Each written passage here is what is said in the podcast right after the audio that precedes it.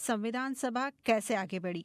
22 जुलाई को संविधान सभा फिर मिली, अपने कार्य और मसौदे के साथ। इस सभा में सहर्ष हिंदुस्तान के नए परचम, यानी कि राष्ट्रध्वज को सहर्ष स्वीकार कर लिया गया। सभा के कुछ सभ्य तो इस परचम से इतने खुश थे। जनाब सदर, मेरे ख्याल में हमारा परचम सिर्फ़ परचम नहीं है। इसमें हमारी उम्मीदों के रंग हैं हमारी जद्दोजहद और कुर्बानियों की कहानी भी है। हमारे मज़हब इस्लाम में यही हिदायत दी गई है और मुस्लिम लीग की हाई कमांड और कायदे आज़म का भी यही मानना है कि जो इंसान जहाँ रहे, वहाँ की सरकार और आइन का वफादार रहे। और इसी उसूल को मानते हुए मैं उस परचम को सलाम करता हूँ, जो यहाँ हाउस में पंडित जवाहरलाल नेहरू ने पेश किया है।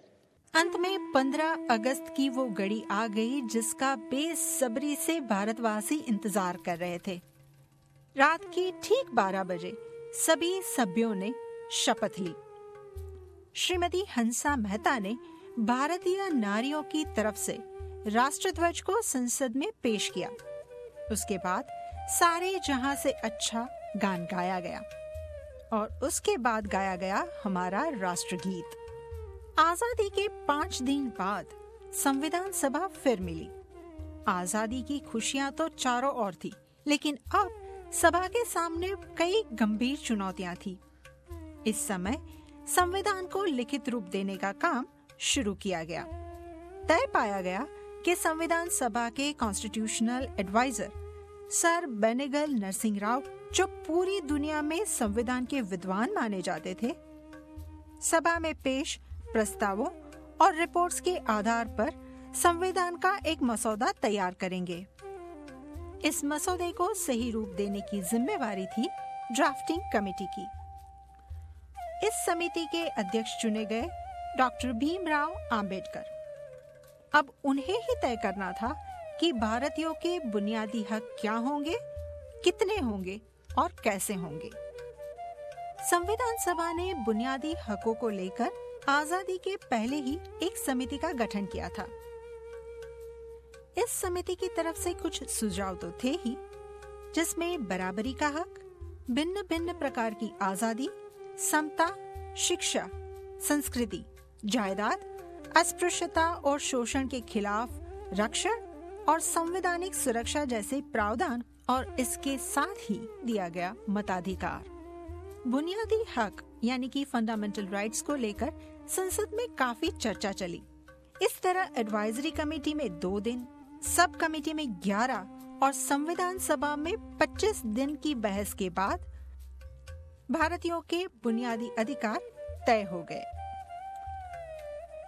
भारतीय संविधान की दूसरी बहुत ही महत्वपूर्ण चीज़ राजनैतिक मार्गदर्शक सिद्धांत, जिसे directive principles of state policy के नाम से भी जाना जाता है। ये ऐसे अधिकार हैं जो न्यायालय द्वारा लागू नहीं करवाए जा सकते।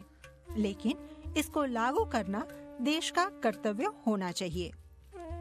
अब तक तो बात हुई नागरिकों के अधिकार की। श्री के टी शाह ने इसी दौरान सभा में बात रखी नागरिक के कर्तव्यों की। नागरिक के कर्तव्यों को संविधान का भाग संविधान सभा ने तो नहीं बनाया, लेकिन पूरे 25 साल बाद श्रीमती इंदिरा गांधी ने संविधान में जो संशोधन किए, उसके तहत नागरिकों के कर्तव्यों को संविधान का भाग बनाया गया क्या आप जानते हैं कि भारतीयों के मूल कर्तव्य क्या क्या हैं?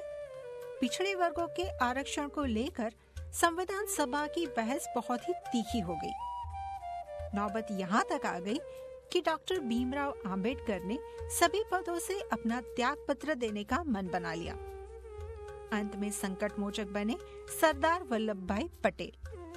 क्या आप जानते हैं कि संविधान सभा में सबसे तीखी बहस किस विषय को लेकर हुई थी?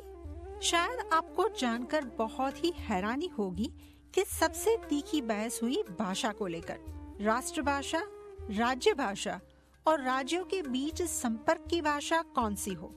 संविधान सभा बटी हुई थी।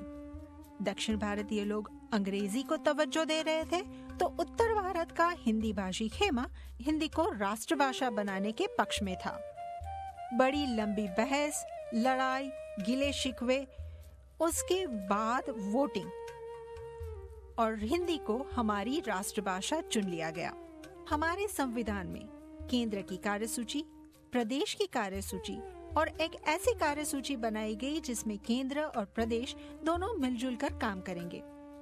इसके साथ ही लोकतंत्र को मज़बूत बनाने के लिए तीन आधार स्तंभ, कार्यपालिका, न्यायपालिका और विधान पालिका को मानते हुए खास प्रावधान और नियम बनाए गए। और इस सब के अंत में बना हमारा प्री एम्पल हमारे संविधान की उद्देशिका, हमारे संविधान का दार्शनिक नज़रिया। 24 जनवरी को संविधान सभा अंतिम बार मिली, जिसमें राष्ट्रगीत के तौर पर जनगण मन को और राष्ट्रीय गीत के तौर पर वंदे मातरम को अपनाया गया।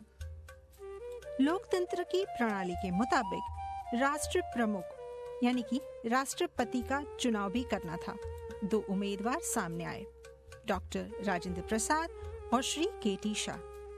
लेकिन तीन साल से संविधान सभा का प्रमुख पद संभालते हुए डॉक्टर राजेंद्र प्रसाद को संविधान सभा के सभ्यों ने भारत के प्रथम राष्ट्रपति के रूप में चुन लिया। अब देश आज़ाद था, लोग आज़ाद थे और अब लोगों को तय करना था कि भारत की दिशा और भारत की प्रगति कैसे हो।